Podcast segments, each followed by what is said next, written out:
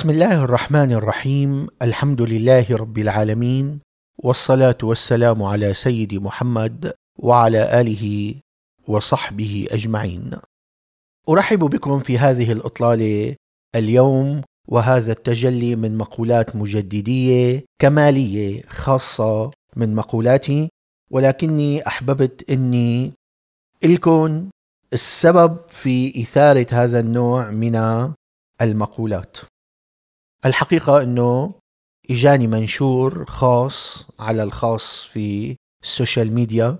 قالوا لي شيخ هذا هدية لك. فحوى المنشور كما هو مكتوب فيه رح أقرأ لكم إياه بتصرف طبعا. يقول إلى أصحاب الزوجة الواحدة يعني مو إلي سأنقل لكم كلاما جميلا مما قالته العرب. قال الصاحب بن عباد أدركت أصحاب التراجم يقولون مات فلان وكانت تحته فلانة وفلانة. يذكرون زوجاته وعندما يذكرون من له زوجة واحدة يقولون مات فلان وترك فوقه فلانة.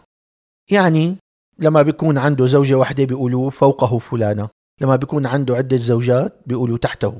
وقال ابن سينا أي مقولة تانية بقى شوفوا ابن سينا شو قال إن الرجل إذا كانت له زوجة واحدة ابتلي في جسده ونفسه وأدركه الهرم وهو في عنفوانه.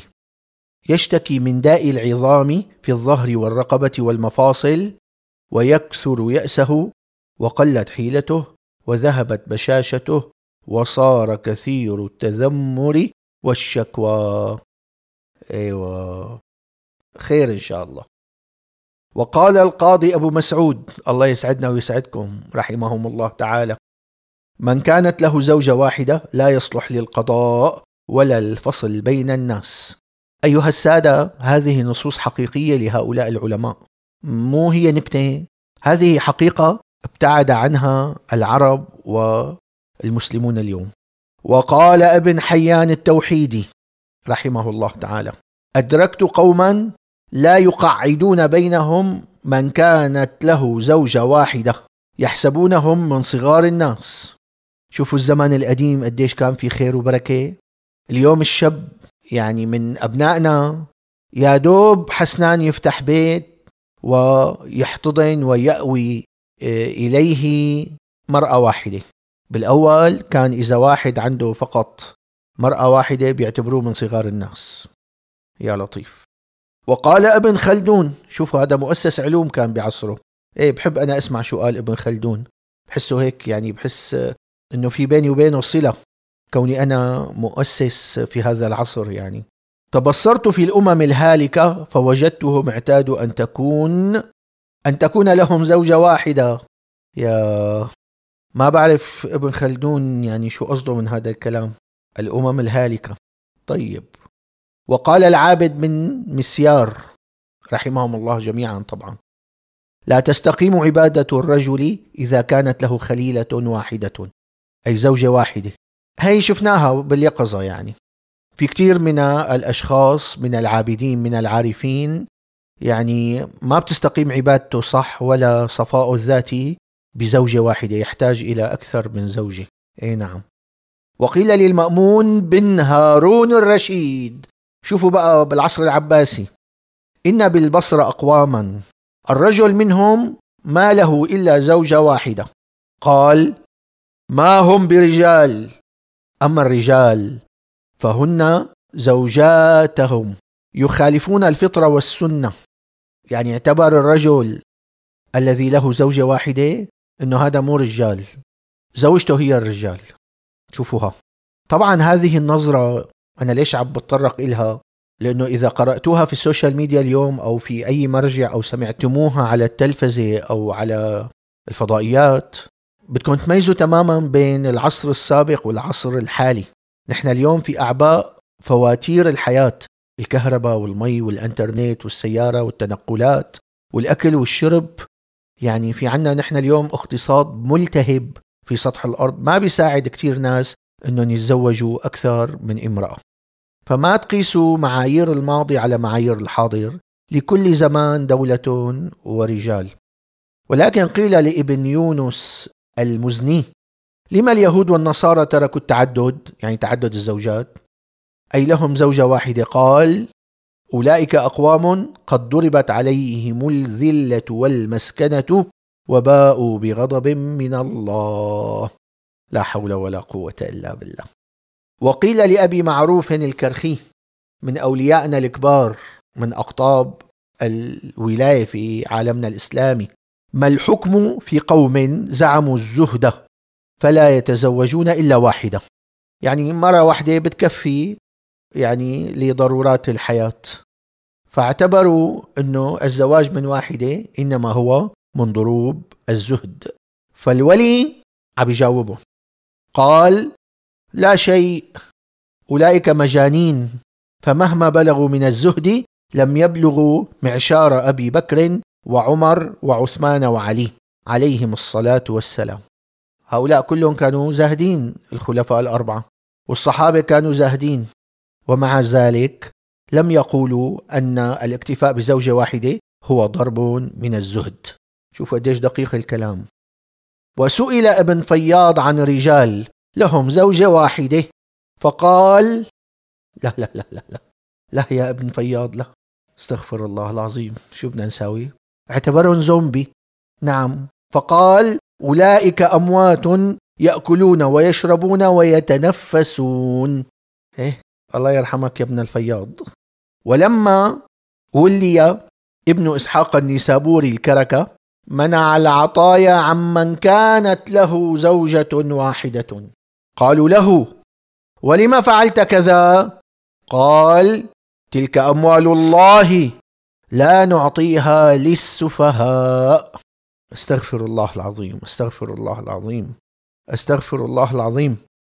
شوفوا هذا بهداك الوقت اعتبر إنه يلي ما انتبه من الرجال أن كل نبي كان عنده أقل شيء زوجتين وما انتبه أن الصحابة والخلفاء الراشدين وأن النبي أكثر من النساء وعدد الزوجات.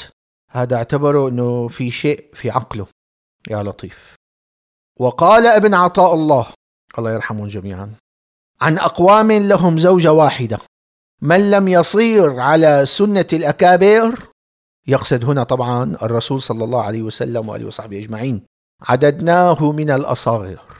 ولما ذهب تقي الدين المزني فقيها إلى سمرقند قالوا له إن هؤلاء قوم الرجل فيهم له زوجة واحدة.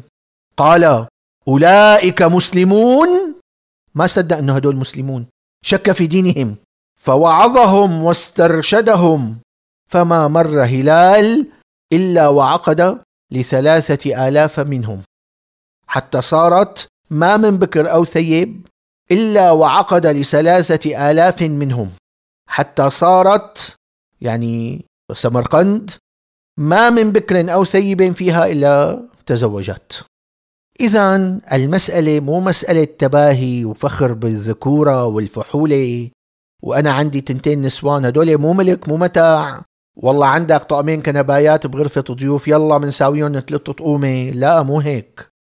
المسألة من أجل قضاء حاجات المجتمع المسلم. قال الإمام الحصري رحمه الله تعالى ورحم كل من ذكرنا. عندما ذكر الله الزواج ذكر مثنى وثلاث ورباع ولم يبدأ بواحدة.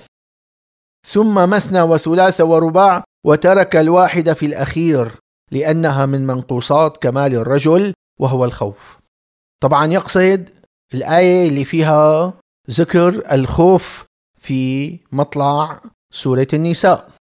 فإن خفتم ألا تعدلوا فواحدة. إي نعم.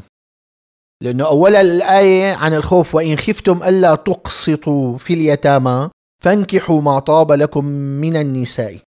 مثنى وثلاث ورباع. فإن خفتم ألا تعدلوا فواحدة أو ما ملكت أيمانكم. ذلك أدنى ألا تعولوا. يعني في خوف هون بالآية هي للخويفة. على كل حال أنا ما قبلت المنشور اللي وردني هدية هون. وذلك لأنه مصاغ بشكل استفزازي ويسيء إلى من لم يرزقه الحق إلا بزوجة واحدة. وخصوصا في عصرنا. شوفوا أنا مع التعددية الزوجية ومع فقه التعدد. فقد شرعه الله تعالى لنا. ولأن فيه فوائد كثيرة لا تكون مع الاكتفاء بالزوجة الواحدة. يعني في فوائد بالزواج المتعدد مو موجودة بالزواج الغير متعدد.